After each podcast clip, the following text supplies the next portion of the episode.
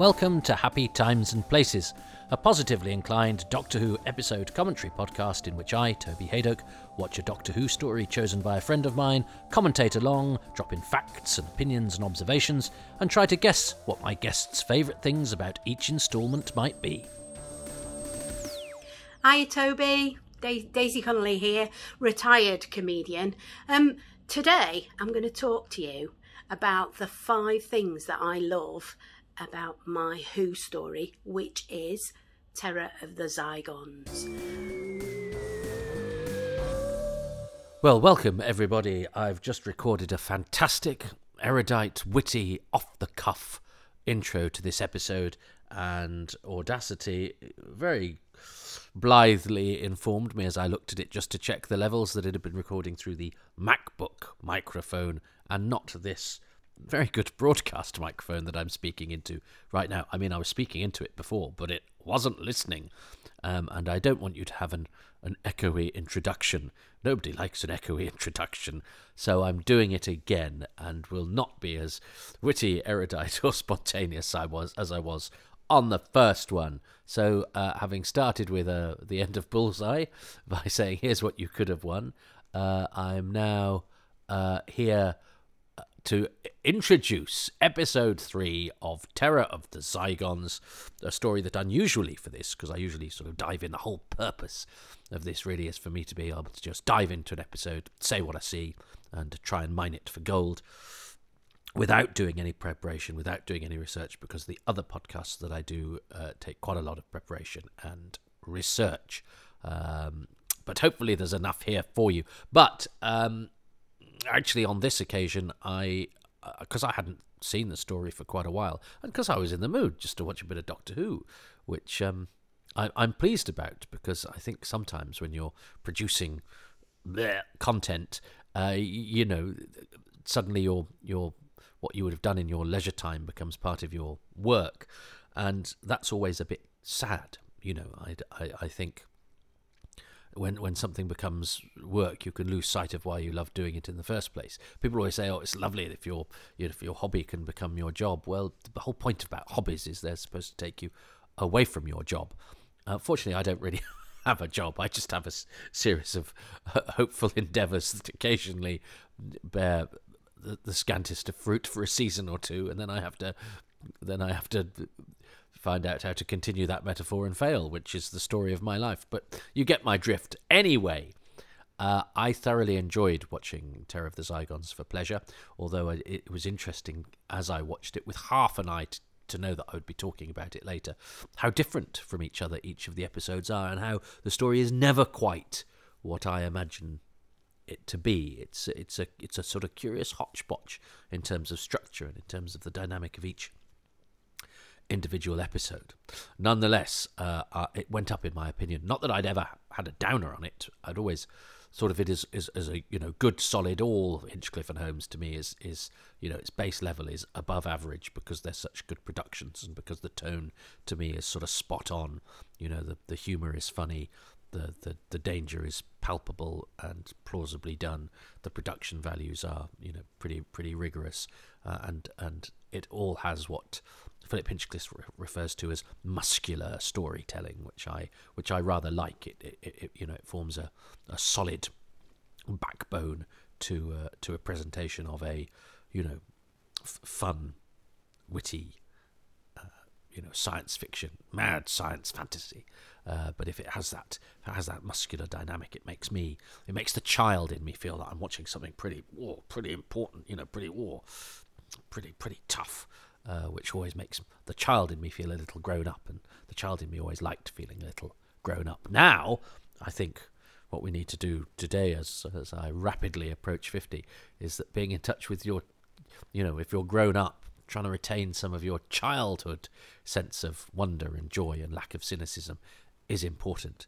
So it's a, it's a, it, the grass is always greener, I suppose. But um, yeah, yeah, the the thing that you haven't got is the thing you should always try and keep in touch with, just as a reminder, I think. Um, but anyway, we have got Terror of the Zygons. We've got all of Tom Baker's Doctor Who stories, and aren't we lucky? I think I think my main problem with Zygons in the past has always been, uh, you know, my, my main couple of problems. Well, no, my main problem. is a, it's the Skarasen. It's it's big enough for two problems. Um, but that that always, you know, that always made me sort of see the story as compromised in execution. Uh, you know, one I could never show to other people. But then, of course, in that excellent Doctor Who magazine article, the, the class of 7G, one of them was Mick Jagger's child, I seem to believe. You know, to to, to see if modern kids could could handle old Doctor Who. Uh, they were quite cool about it. They were like, yeah, old special effects, fine, you know, can live with it.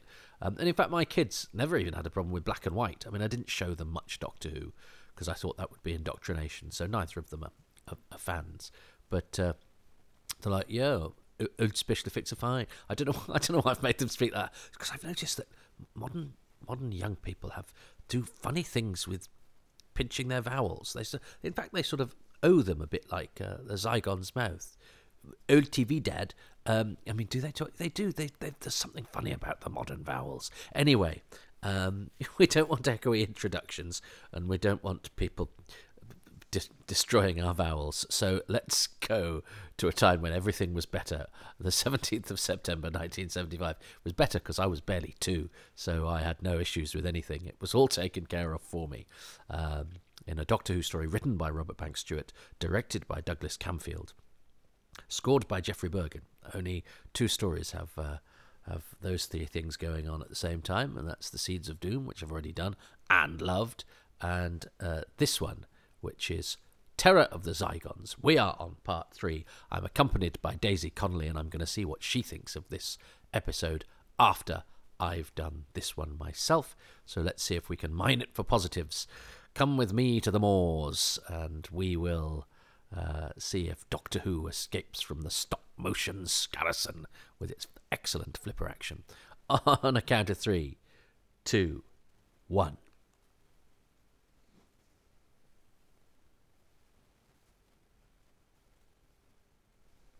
Okie dokie. I'm not going to skip intro. I'm back on BritBox. We had all sorts of problems with it, but um, it got sorted out. Uh, it got sorted out means I didn't sort it out.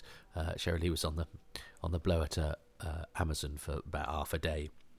And it turned out because we'd registered the remote control to, to me, because the remote control broke, so I used a remote control on my phone, which meant I registered the Amazon account to me, but the Prime account is hers, so I don't have BritBox. Actually, she does, even though I signed up for it, but using her account. Who knows? Anyway, uh, here we have uh, the excellent uh, Broton, the not so bad Skarasen. It's always good to use a point of view shot, isn't it? Well done, Douglas Camfield, to uh, minimise the model effects. Uh, and Tom Baker rolling around in the gorse very gamely. That's I think that's not a not a bad shot. Oh yes, here's uh, here's Harry having having been uh, uh, uh, uh having been uh, that that's no, that's a bit of a model, isn't it? That's uh, that's a a, a, a, a nice sort of mix of the location film mixed with the model, not brilliantly, but then you have the the cutaway of the of the of the of the claw hitting. It all you know it all helps to sort of kid the to, to show the viewer that they're not just watching one one thing as it were. Um, I, I love the way that Woodnutt manipulates the controls. He's he's he's he's worked out a way to do it in a slightly alien way and the way that uh, Camfield shoots the Zygons uh, you know close up here at a slight angle so you've got a little bit of a profile um, they do let uh, they have to keep Harry alive because they want to replicate him, do don't they? Although they never quite do. Uh, and yes. I seem to recall some. I remember there's some confusion. I listened to a podcast recently talking about this where they didn't quite get why the Skarasen had gone away, but I think it's made fairly obvious is that he got the he got the tracer off his hand, and then when the when the claw that we saw went to squash him, which is why we got the close up of the claw, it, it shattered the tracer, which, uh, although, as my brothers would probably point out, uh, yeah, but it hasn't crushed the gorse, um, which you would probably do now, but um, come on. Uh, you know, they haven't got a big, big combine harvester or something for a two sec split second shot. It's uh, it's always uh, Angus Lennie was in so much stuff when I was a kid. He was in all the war films that we watched. Although now, of course, he's everyone talks about him being, um, you know, Shughie the chef in uh, in Crossroads. And there's a brilliant uh, there's a brilliant clip that they quite often used to illustrate how bad Crossroads was of him uh, finding a spider on a piece of food, I think, and sort of turning it to the camera to to, to show. Um, uh, and it's uh, and that's odd to think that you know uh, you know not not long after he's done all those those big movies but maybe they weren't well no the great escape was a huge movie. Um, and then is then is off to birmingham to do uh, to do crossroads uh, you know sam- sandwiched between appearances in doctor because he's i remember being quite surprised that he played Storr in the ice warriors because Storr in the ice warriors in the book is written as this sort of big burly Francis de Wolff type. And uh, and, and and and he ends up being little Angus Lennie going, anything to do with technology is terrible. And you think, really? And you go, oh, it's science, isn't it? You, you like science. Science is rubbish. I mean, he'd, he'd, be presenting on GB News now. Uh, because he just didn't like all science, you know. Um, You're going to walk on the floor? That's been made by science. Yeah, pesky science. Making floors. I'm not standing on floors. They're the product of science. Anyway, I'm sure we'll get onto that when we do. And he's got a flappy beard that blows in the wind. We'll d- whereas his beard in this is real. Uh, and uh, it, looks, again, it's not quite, I tend to imagine him being a clean shaven fellow. So it's nice to see him. Anyway, look at this. Uh, look how delighted the doctor is to see Sarah Jane and vice versa. Uh, and she's got such gusto, hasn't she? And this is they're, they're a great combination because he's slightly detached and sort of, and he's a sort of conju- Sarah is a sort of conduit between Tom Baker's Doctor and the Brigadier. There is there is a slight distance I feel between the Doctor and the Brigadier because the the, the Doctor this Doctor is slightly more alien than Tom Baker's uh, than, than Jon Pertwee's, uh, and I rather like that Sarah acts as a sort of go between uh, between. Uh, the Doctor and the Brigadier, and, and and you- and you know Courtney is very sort of down to earth and straightforward, and Tom Baker is almost deliberately, uh, sort of obtusely detached and alien. And I, I think that's a slightly, you know, Pertwee was pesky and testy with uh, the Brigadier, but there was a, and there's underlying affection in in both characterizations. But I quite like the fact that I, that I think this Brigadier isn't quite on the same wavelength as Tom Baker's Doctor, and I, I like that. I love the way that they. Slightly, they they slightly mock uh, the Duke of Forgill there, and the doctor, rather than being embarrassed to be caught doing the impression, just sort of goes, "Ah, yes, hello, there you are." Um, Woodnutt, of course, absolutely judges this perfectly. Um, you know, he's got these uh, these anarch- anarchic, obtuse interloper as well. The the doctor is, you know, the doctor is sarky and uh, sort of rude, uh, whereas uh, the brigadier is sort of deferent to the duke's position, uh, and Sarah's you know very much the journalist here, uh, and and he deals with them all by being, you know, rather aloof and dis sort of uh, tersely cooperative. Um, now, yes, there's a. I, it was when I was doing running through corridors that. Um, oh, well spotted. Good, good, good spotting the thing acting, Angus. Well done. Um, yeah, he oh he does that very well. The the the hand to the face, the dry throat. You can tell it, he's he's got very scared of that. Um, which is weird because I think he's then quite chatty about it later. Uh, but you know that in that moment, it's uh, you know it's what I call you know uh, Cam Camfield realism. I've never called it that before in my life. I've decided to try to start calling it that, but it's it's the way that um, uh, John Levene reacts as well in the previous episode with the the you know the airlock thing. Uh, it's just Camfield getting his actors to you know um, beef up the the tension. Everyone take it really really seriously.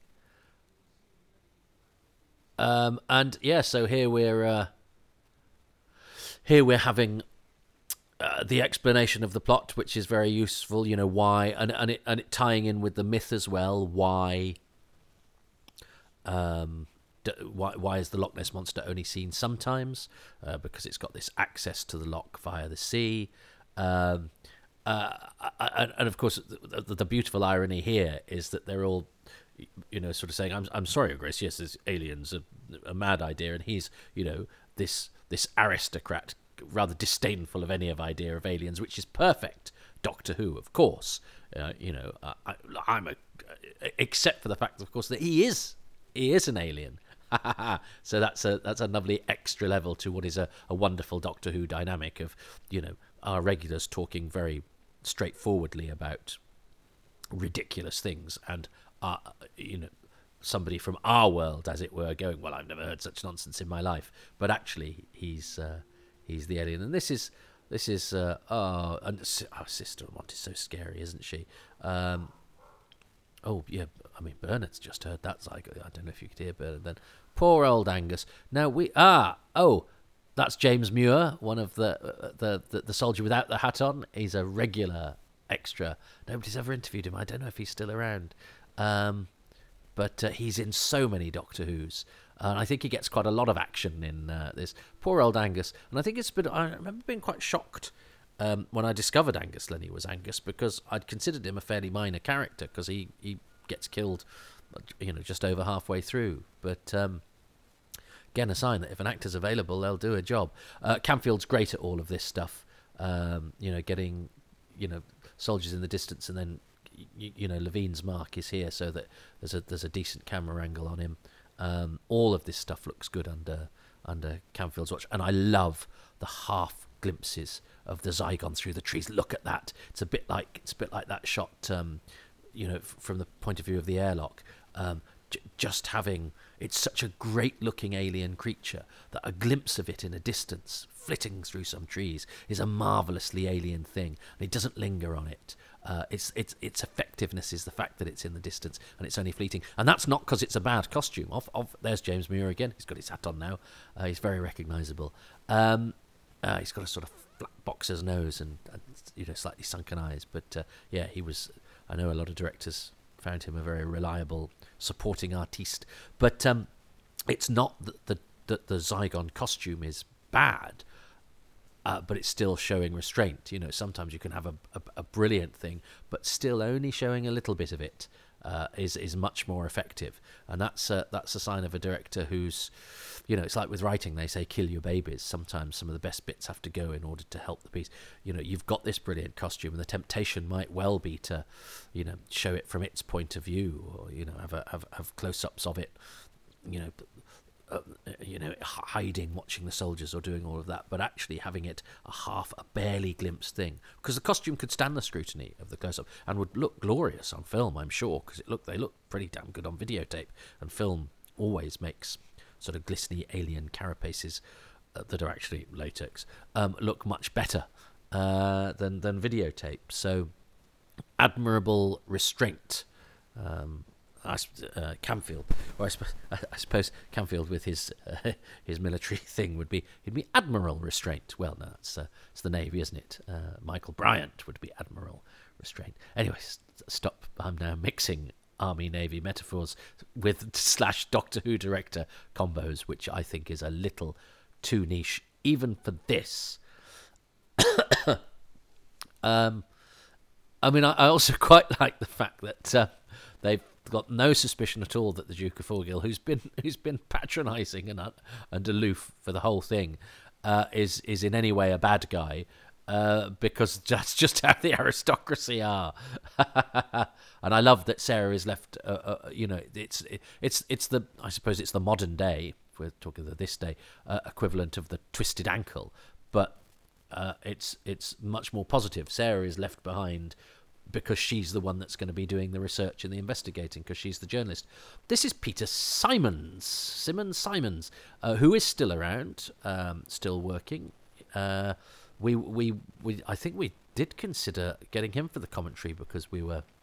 We had so few people. He's actually had a very decent career. In the book, this soldier is uh, is Corporal Palmer, who's also in the Three Doctors I mentioned last week, uh, and it was it was a nice sort of tying up of the sort of random unit corporal. Uh, but um, uh, and that soldier, you know, having only that bit, well, why not make him Corporal Palmer, who's the corporal played by Bernard G. High in episode two, and sort of tie it all together.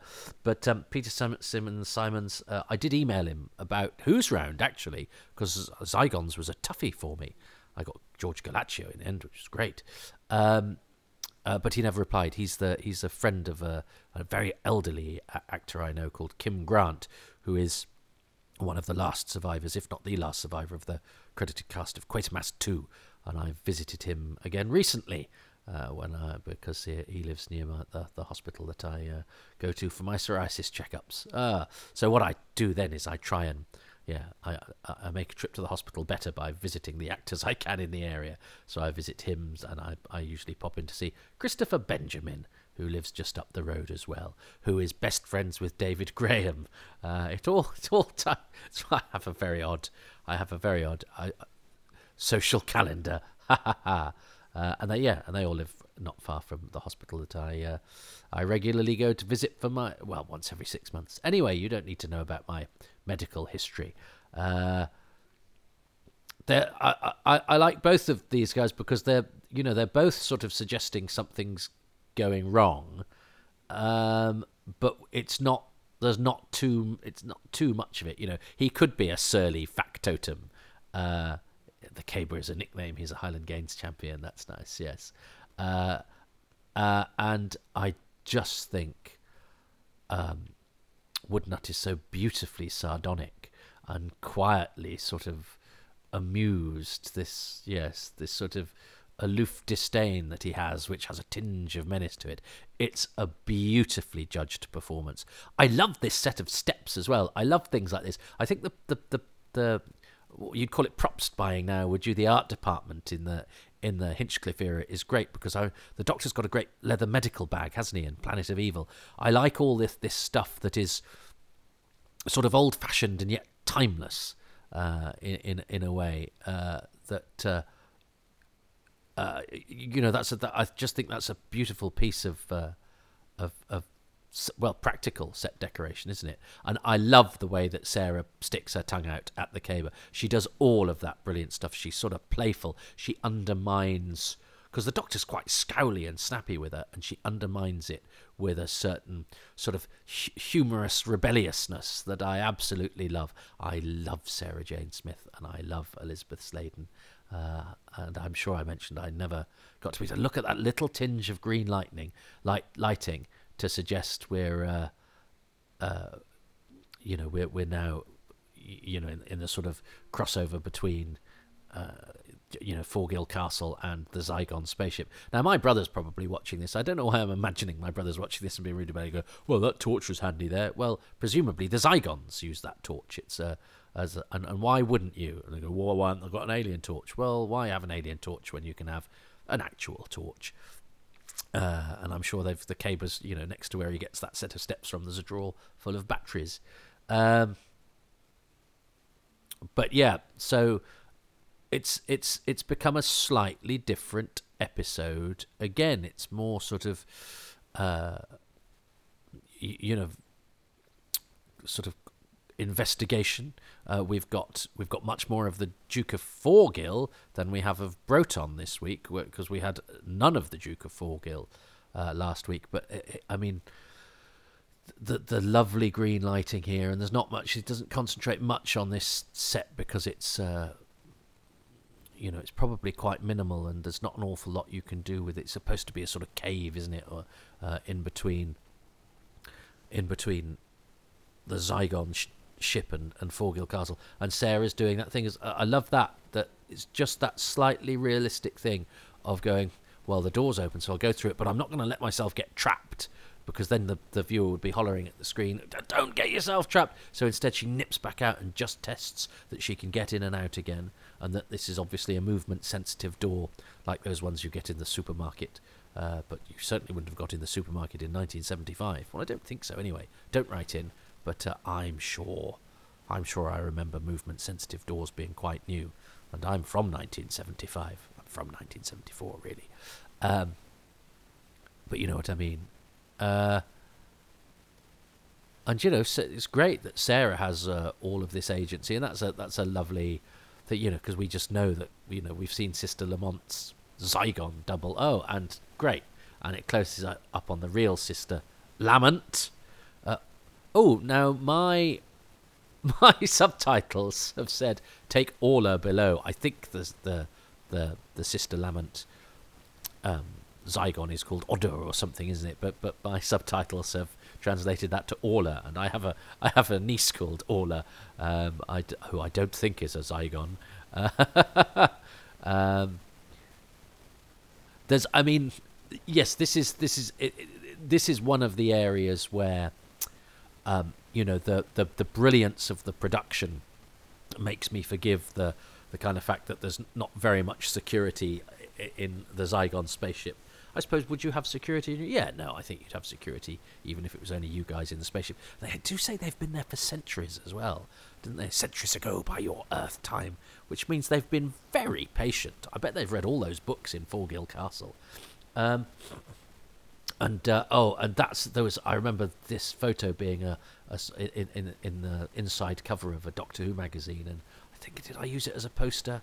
Uh, and uh, yeah, I loathe this abomination. It's, that I, I, I slightly laugh at that because um, basically we need to cut away from Sarah and Harry in this brilliant shot of you know them them hiding and bathed in this alien luminescence, uh, and we need to cut to that you know the Zygons in human form, and we need to hear them so that Sarah and Harry can register them. So it's like, oh, I better give the Zygon a line of alien dialogue, and I, I loathe this abomination of a body, says poor old Lilias Walker, uh, um, which is which is, uh, you know, it it is it is slightly uh, sort of amusing alien sci-fi dialogue, but again because this stuff is because it's all done with such utter conviction and because these leads are all so brilliant i love the dynamic between these four. I wish there was more sarah harry the brigadier and the fourth doctor. Now but this bit's with look and look how great tom baker is.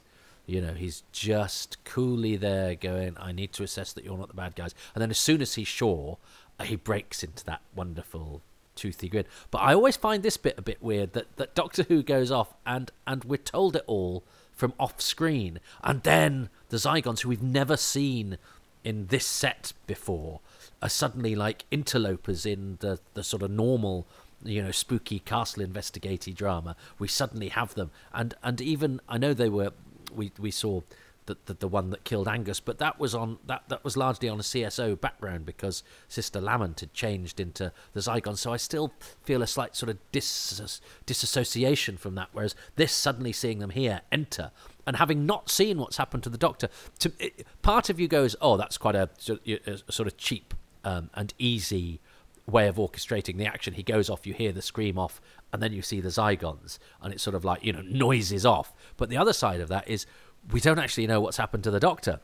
And so, what is a what is definitely a sort of cheap and easy to orchestrate maneuver also becomes dramatically quite helpful because we still haven't seen what's happened to the Doctor. We've just heard him scream, and we've seen the Zygons sort of warning them and going, you know, uh, uh, you know, don't follow us. We've we've got the Doctor. But it is it is a sequence that always slightly takes me by surprise because it's unusual to see the Doctor, I think, go and investigate a place uh, and us not follow him, but instead hear him as sort of othered as it was, you know, uh, ah, and he's back. I was wondering, I couldn't remember whether whether we actually saw him again this episode. I wonder if it would have been more effective if uh, if we hadn't seen the Doctor uh, again again in this episode. That shot maybe has has has has has has diminished. But look how good this lighting is, this shooting is. I love the way that you know Camfield must have been cock a hoop about those costumes. And these, I always wonder in things like this when they blow up real bits of water. Did they kill any fish then? They've certainly killed some worms, wouldn't they?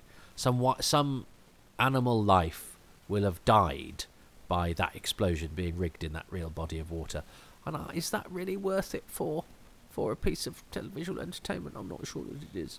Anyway, they're all. I mean, most of the human cast of this is dead now, so I, I can't. I can't go lamenting kelp. Well, no, kelp's not. But, but I can't. Can't go lamenting sandworms or marsh bugs or whatever. Um, I remember an early summation of this that I, I'd read saying that I think it was in the Doctor Who archives and fact file actually in Doctor Who magazine that the Skarasen was was no good. This is all great stuff as well. People covering their ears. You have the sound put on afterwards, and it all just builds the, the, the momentum of the episode to a climax. You know, visually and aurally. But but saying that the Zygon spaceship was n- not particularly good. But I think the underwater model is good. I think that model of it coming out of the water is excellent.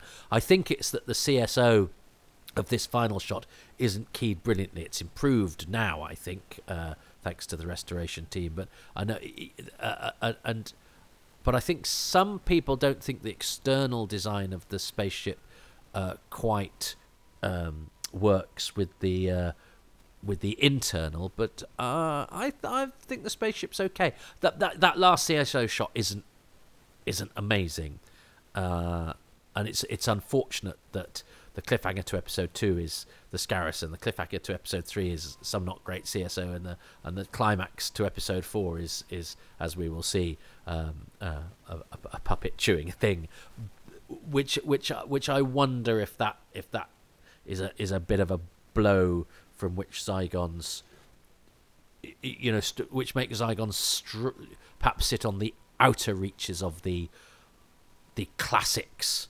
lists I actually I don't know where it was with uh, I don't know where it was was in the latest Doctor Who magazine uh, poll where I think it actually did quite well. So maybe I'm just speaking personally. Maybe it's my hang-ups. Maybe it's it's what's prevented me from appreciating it. But again, what another lovely episode. I love all the spooky investigative stuff that they do in the castle.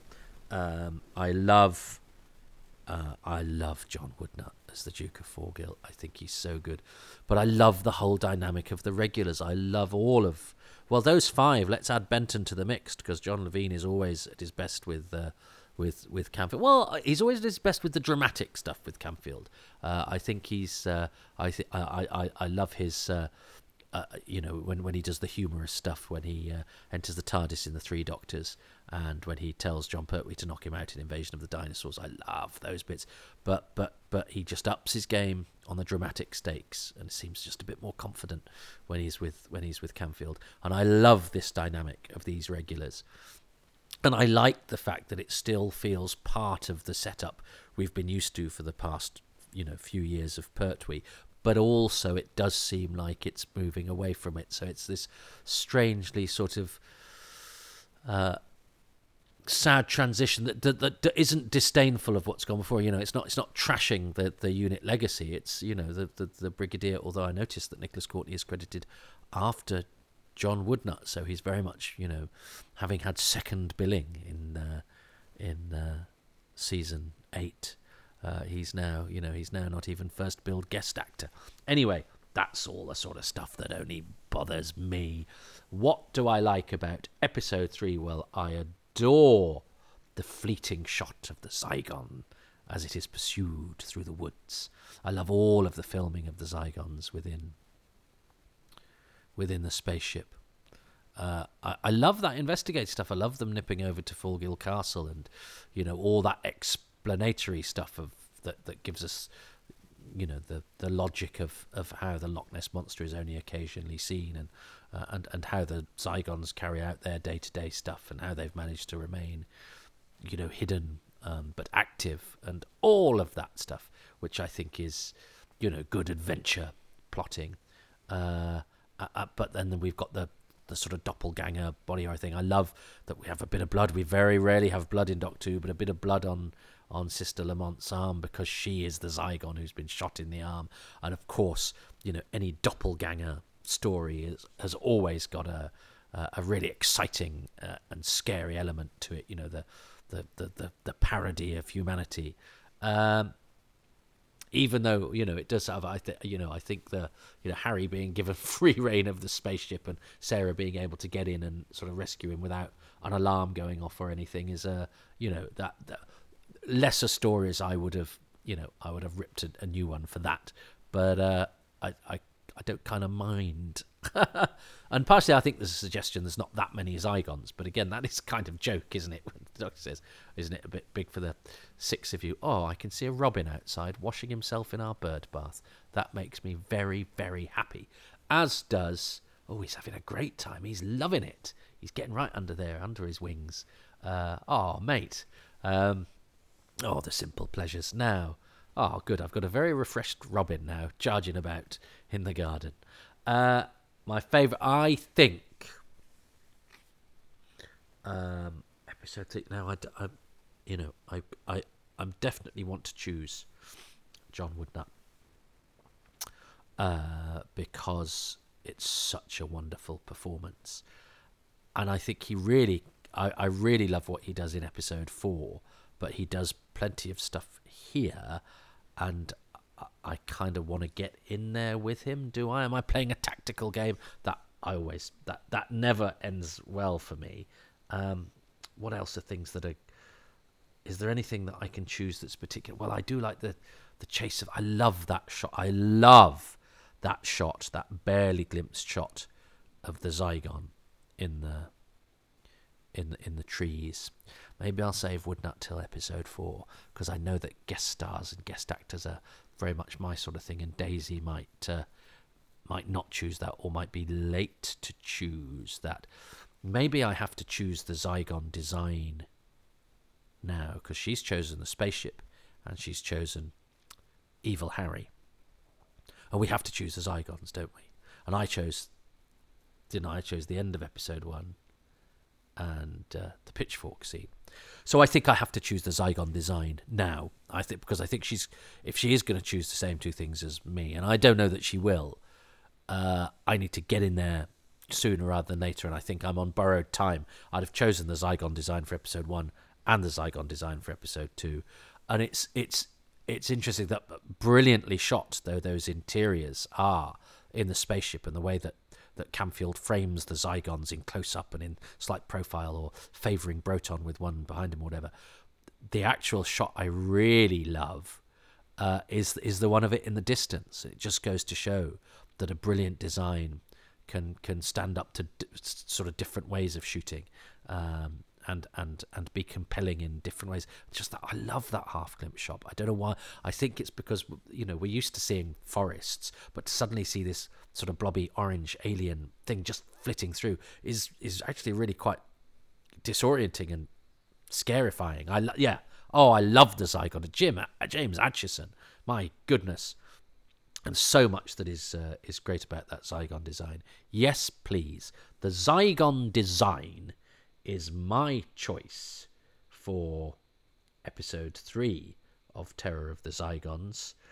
Uh, let's hope she doesn't choose John Woodnutt now, because spoiler alert, that's what I'm gonna choose for episode four. I think. Well, I think I don't know because I react as I've seen my.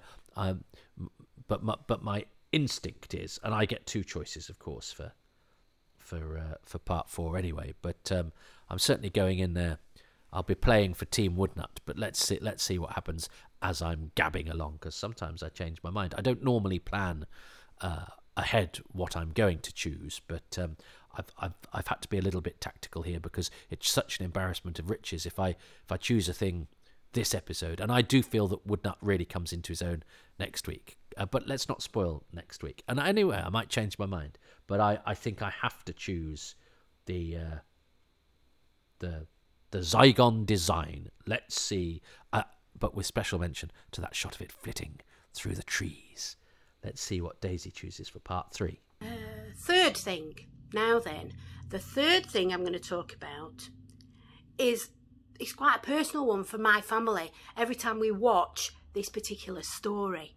Now then, you'll remember Angus as second sight. So somebody inevitably in my family at some point in in the third episode when Angus meets his doom will say he didn't see that coming, and then when it does the close up of the of the deer's head, somebody else will go, "Yeah, no idea." It had to be there. It's it's one of those things, but it's a definite family tradition in our house. I love that, even though that has uh, sort of spelled my doom in terms of winning this. That I love that. Daisy, you're wonderful. Uh, that obviously there was no chance that I would ever get that, but I love that that exists because we all have our. This is what this is the beauty of Doctor Who. You see, I was talking to uh, Doctor Who uh, perform a regular Doctor Who uh, performer who I was staying with this weekend uh, in order to make a film for a DVD Blu-ray that I can't talk about. Um, uh, about they, you know, they said what what's the what's the appeal of Doctor Who? Why why do you think? And I was talking, and and and, and they touched upon it uh, about you know getting you when you're a kid, and it is tied up with childhood. Where if you have a good childhood, it's a reminder of a more innocent time. If you had a difficult childhood, it was probably the bit that made you happy in a difficult childhood. That's definitely I think I think the thing f- for me. Um, and you know the last violin is not playing. I, I you know, I, I lived in a nice house, and uh, you know, I was I was fed, and, and all of that. It was more of a it was more of a psychologically difficult childhood than a than one of deprivation, shall we say? And it's all relative, and I'm aware that many many people had far greater things to contend with, but you can only deal with what you have, and I found my childhood quite difficult.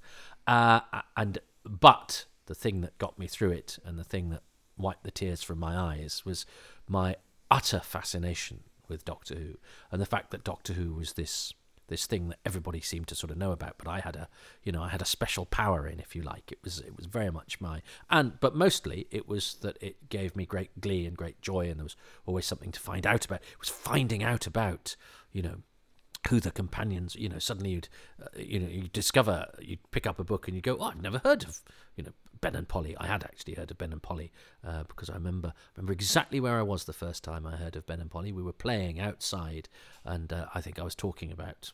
You know, I said, "Oh, I've seen, you know, I've seen the cover for Doctor Who and the Cybermen, and and and uh, and uh, my brother was saying, "Oh yeah, Ben and Polly are in that one, and they're the companions in the tenth planet. They're the companions that see out the first Doctor and see in the second Doctor." And I'd never heard of Ben and Polly, and they seemed all very exciting. I remember the first time I uh, uh knew who Jo was because uh, of uh, Jo alone, the opening chapter of of Planet of the Daleks. So when you find, you know, when you because the only way you found out about this stuff, or I did, was was picking up a, a target book, and suddenly there'd be those whole new characters you were supposed to sort of know about. So, uh, you know, there was always something new to learn or to discover, and, and and the Doctor and the Loch Ness Monster was very much one of those books at around that time. It was one of the early books. It was one of the books we always had. I don't remember it being new. I remember it us always having it. And it's got a brilliant cover with the Skarasen and the Zygon and Tom Baker in the middle, and uh, it's, it's, a great uh, Chris Achilleos uh, sort of composition.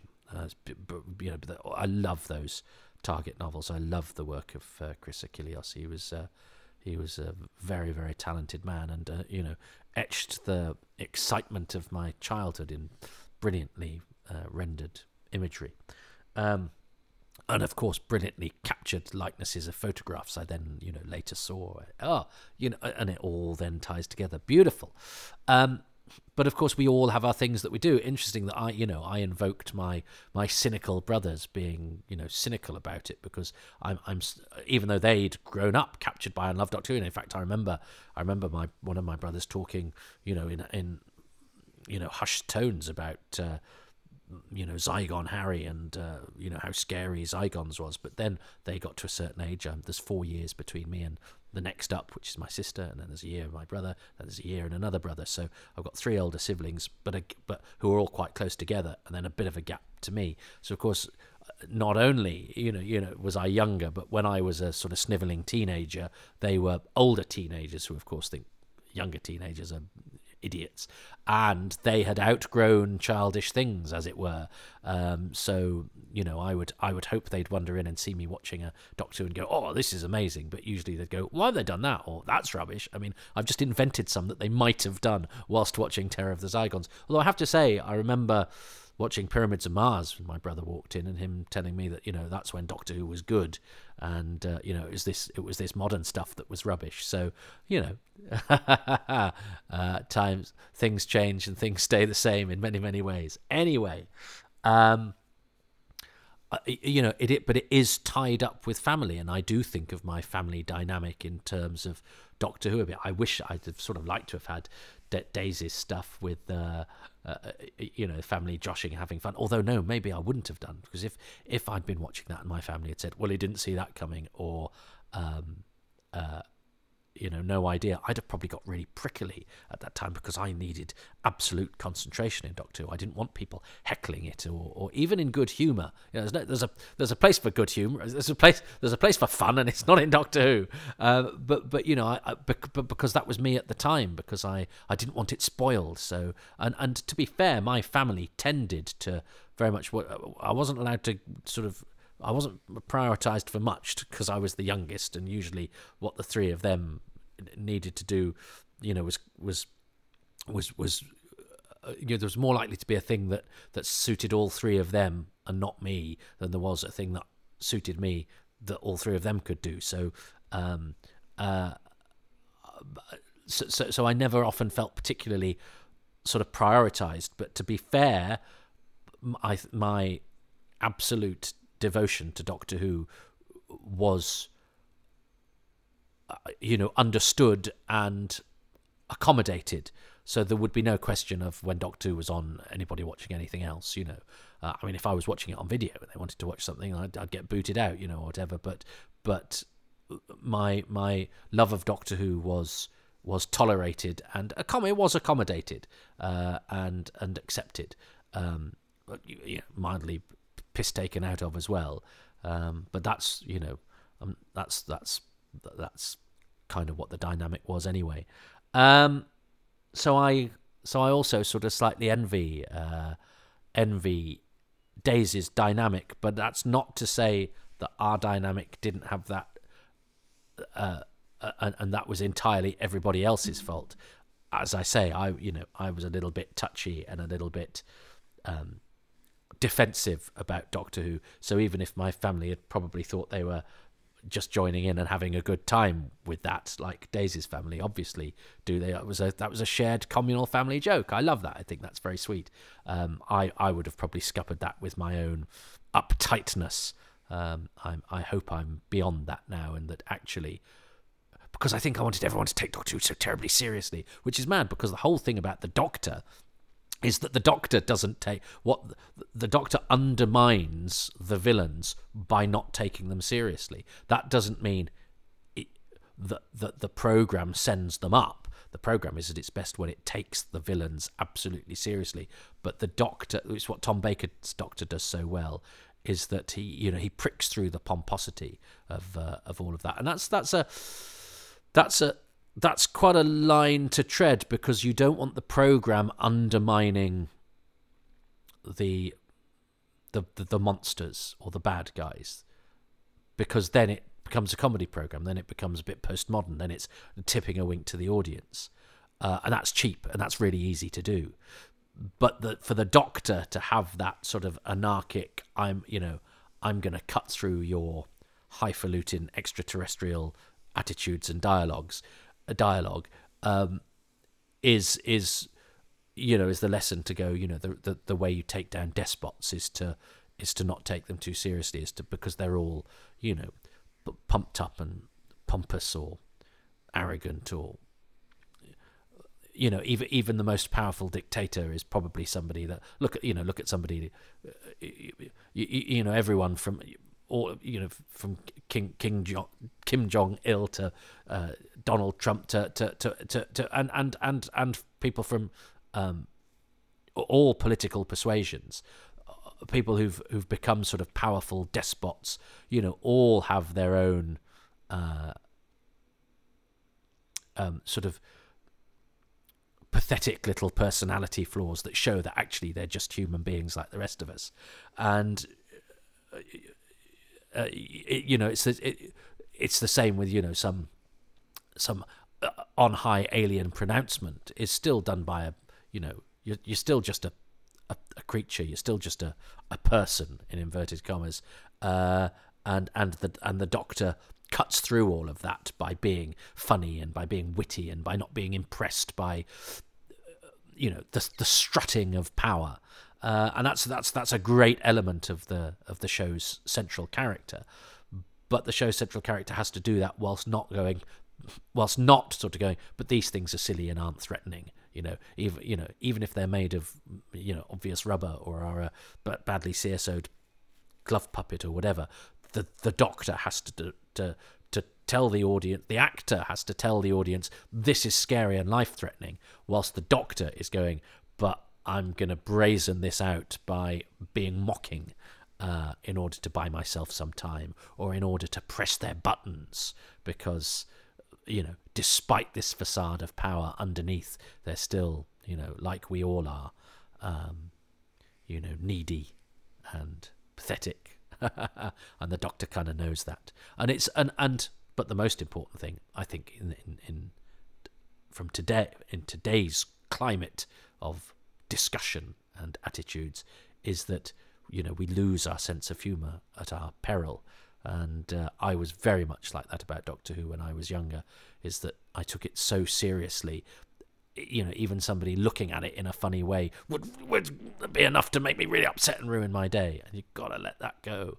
So I love Daisy's family for being uh, able to have that wonderful fun, shared dynamic that, as she sort of said, you had to be there. It it means kind of nothing really unless you were there. But isn't that wonderful that we have those things that are just our little dynamics that have that have come organically from the chemistry between us um, because we're either a family or a group of friends. You know, you we've all got jokes, haven't we? In jokes between mates that have come just because of the different sort of conglomeration of our personalities and outlooks. That what that they share something that then means something unique and particular to just us at just a particular time.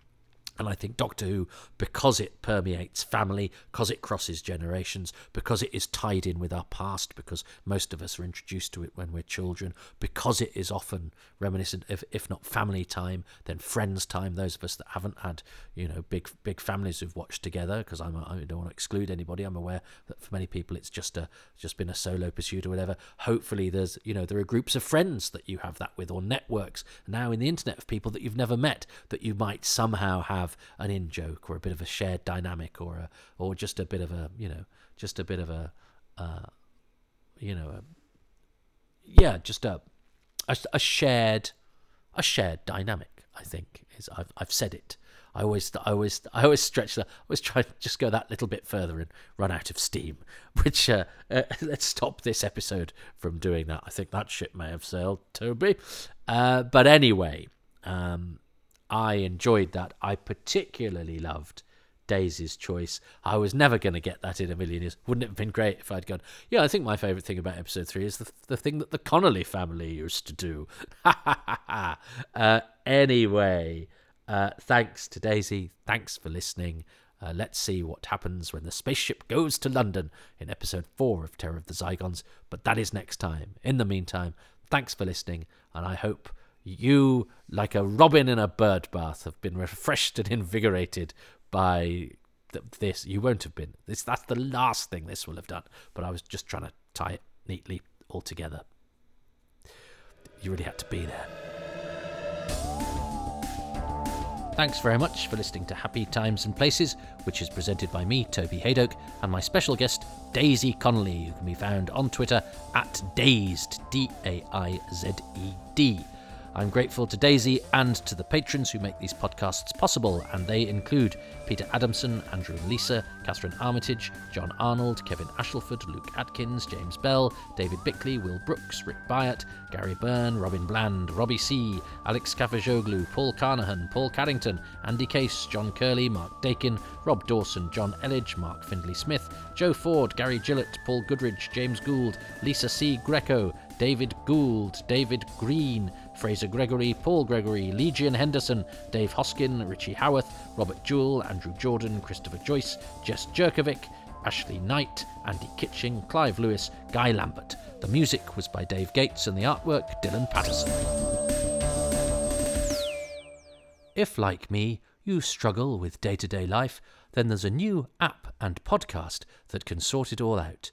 I live in Islington and I'm really, really happy It's a podcast that takes away that you see, it would be awful if uh, I had to use adverts to sustain this thing because then I'd have to spout crap like that. Instead, I have the patron model. All those names you heard then uh, prevent me from having to go, yes, I used to find eating a problem, but then uh, Eaty Food Food sorted out my problem by just I pay uh, just uh, it's very affordable. I pay just 97 pence a day and Eaty Food Food cooks my food for me and feeds it to me like the baby I am. Um uh, you know uh, men, are you skinny? uh, yeah, they stopped me having to do anything like that. I mean, I, w- I wouldn't anyway. I'd feel like a charlatan and a fraud. Um, uh, although that that said, I do do voiceovers for adverts in my professional life, but I feel it would somehow sully uh, this, which is an endeavour that is free at the point of contact. So it's, all, I mean, it's almost exactly the same as the NHS, um, except in in almost every discernible way. But uh, at patreon.com forward slash Toby Hadoke, you could be one of the people who has their names read out, which stops me from even contemplating, uh, you know, doing adverts, having advertisements on these podcasts. And for as little as £3 a month, you get early access to the podcast, six months early in the cases of Happy Times and Places. Uh, you get exclusive podcasts, you get material that's just for you, monthly AMAs, and various other treats. And you get a £10 discount if you sign up for a year. And if the Patreon model is not for you, you can sort of fling some money into my tip jar essentially on Ko-fi, ko-fi.com forward slash Toby Hadoke. It it it pretends that paying for a service is like buying me a coffee, which I suppose it kind of is. Uh, and you can also do the free option, the option which costs you no money at all. And I completely understand that in this day and age uh, where everything's expensive. I've just seen our electricity bill and that's actually not true. I'm aware of what our electricity. I, that was like me doing an advert. I've just seen our electricity bill, and I've thought of ways of making it cheaper. If I listen to the podcast Electric Wick Wick, uh, presented by a yummy mummy from Islington, who says you don't have to pay electricity bills if you wear a Breton shirt and eat organic food. Uh, oh, stop it! Stop it! Uh, anyway, um, listen. Yes, I know times are tough. Times are tough financially for all of us. Uh, and you know, one of the reasons you know podcasts are so great is that they you know you get good quality stuff. I hope I hope that's what this is. I'm not claiming it so to be, but if you're listening to it, I hope you enjoy it. Uh, that that is absolutely free. Um, but uh, if you'd like to support it and if you'd like to make this verbal diarrhea seem somehow worthwhile, a five star review. We live in a very binary universe where nothing less than five stars will do, unfortunately. There's no subtlety, there's no nuance, there's no gradation of skill. It's either brilliant or just don't bother, um, uh, which really helps to get the word out there and helps these get more visibility and mean that more people will listen to, to them. Um, so, a five star rating and a few lines of review really help this podcast to get out there into the great wide world. Now, the beauty of me being so behind schedule that I'm releasing this to patrons one episode at a time. Normally, I'd try and get the whole story done and then then pop it out. Um, but I've been filming. Did I? I don't think I mentioned this. I think I mentioned this in take one of the introduction. I've been away filming a sequel to uh, Living with Levene and A Weekend with Waterhouse. So a threequel, the third in that series. I've spent the weekend uh, with a Doctor Who regular for a Blu-ray release that isn't even on the schedule. So yeah, if you see if you know somebody drops a hint that they've done something, or you see something, you know, a Doctor Who actor says, "Oh, I've just done a an interview for this," don't think that that means the Blu-ray is anytime soon. We're doing stuff for stuff that isn't even scheduled. Uh, I've done all the Tom Baker commentaries that uh, that we're going to do, um, but that's even for some sets that aren't planned. So uh, it's because we're we're getting the stuff done now. Uh, Russell Minton has been brilliant uh, in ensuring that we you know we get as much stuff in the can uh, as, as soon as we can, which is great. Uh, and and it means that we can then relax about the, you know, we I have nothing to do with it. That, that there's a more relaxed attitude to the release schedule because you know we can still be fitting things in and you know moving stuff about, etc., etc., etc. Anyway, so that's why I'm really behind, and I'm recording this uh, of a morning when nobody's got up yet, which is why the Robin was having his he was having a morning bath to invigorate him for the day. Um, and I'm sorry if just towards you know in in this little coda you heard an aeroplane. Normally I would lock myself in my booth and uh, get rid of all external sound, but uh, that rumble you heard uh, when I was, you know, just at the end of talking about the Patreon bit. That was that was an aeroplane. Let's pretend it was the Zygon spaceship coming back round again, and uh, just to just to give a bit of a realistic feel to the end of this episode. Anyway, um, Andrew Llewellyn has made who's who's one of the poor dupes who sends their hard-earned money uh, to my Patreon page, www.patreon.co.uk forward slash Toby Hadoke. You don't need the www.toby. I know, but I'm very old fashioned. Um, Andrew says, "Great podcast as always, Toby. Your uncertainty. This is now. This is me about the decompression chamber in episode two. Your uncertainty about the decompression chamber is understandable, but the science is correct. Air pressure is increased in the chamber with a high level of oxygen, which can poison the blood in theory. By slowing down Sarah's breathing in the trance, the doctor reduces her intake, keeping her healthy. The script doesn't really explain this, I'm afraid, but the doctor definitely doesn't have a superpower, so it's okay. I love that. Thank you so much, Andrew. That is it. Now I'm getting pings on my phone. Aeroplanes, pings. This is a very unprofessional episode of um, happy times and places uh, with with external sound that I wouldn't normally allow in a professional broadcast. But let's say that we're we're doing guerrilla filmmaking. It's not filmmaking, guerrilla podcast making. That I decided not to traipse all the way and, and get all the wires and plug all that just just to record this end bit in the. Uh, in the proper sound booth. So sorry about that, but it proves that I live in a house and I'm not I am not AI generated living in a computer dwelling. So sorry about all the noise, uh, but I thought Andrew's contribution there was rather, rather splendid. Uh, so thank you for that. And Guy Lambert says, You inspired me to rewatch this whole story, and it's been glorious, as it is every time I revisit it. Thanks, Guy. Uh, and uh, uh, I, I hope that's what this does. Um, but anyway, there we go. I hope you've uh, you've enjoyed that, and uh, thanks particularly to to patrons who uh, you know give me conversation points and give me feedback and make me think I'm you know I'm I'm not alone. None of us are alone. As one, none of as a Doctor Who fan, you're, you're never alone. I mean, sometimes looking at Twitter, I wish wish, wish we bloody were, but generally though, it's good in it. It's good in it. Yeah, it's good.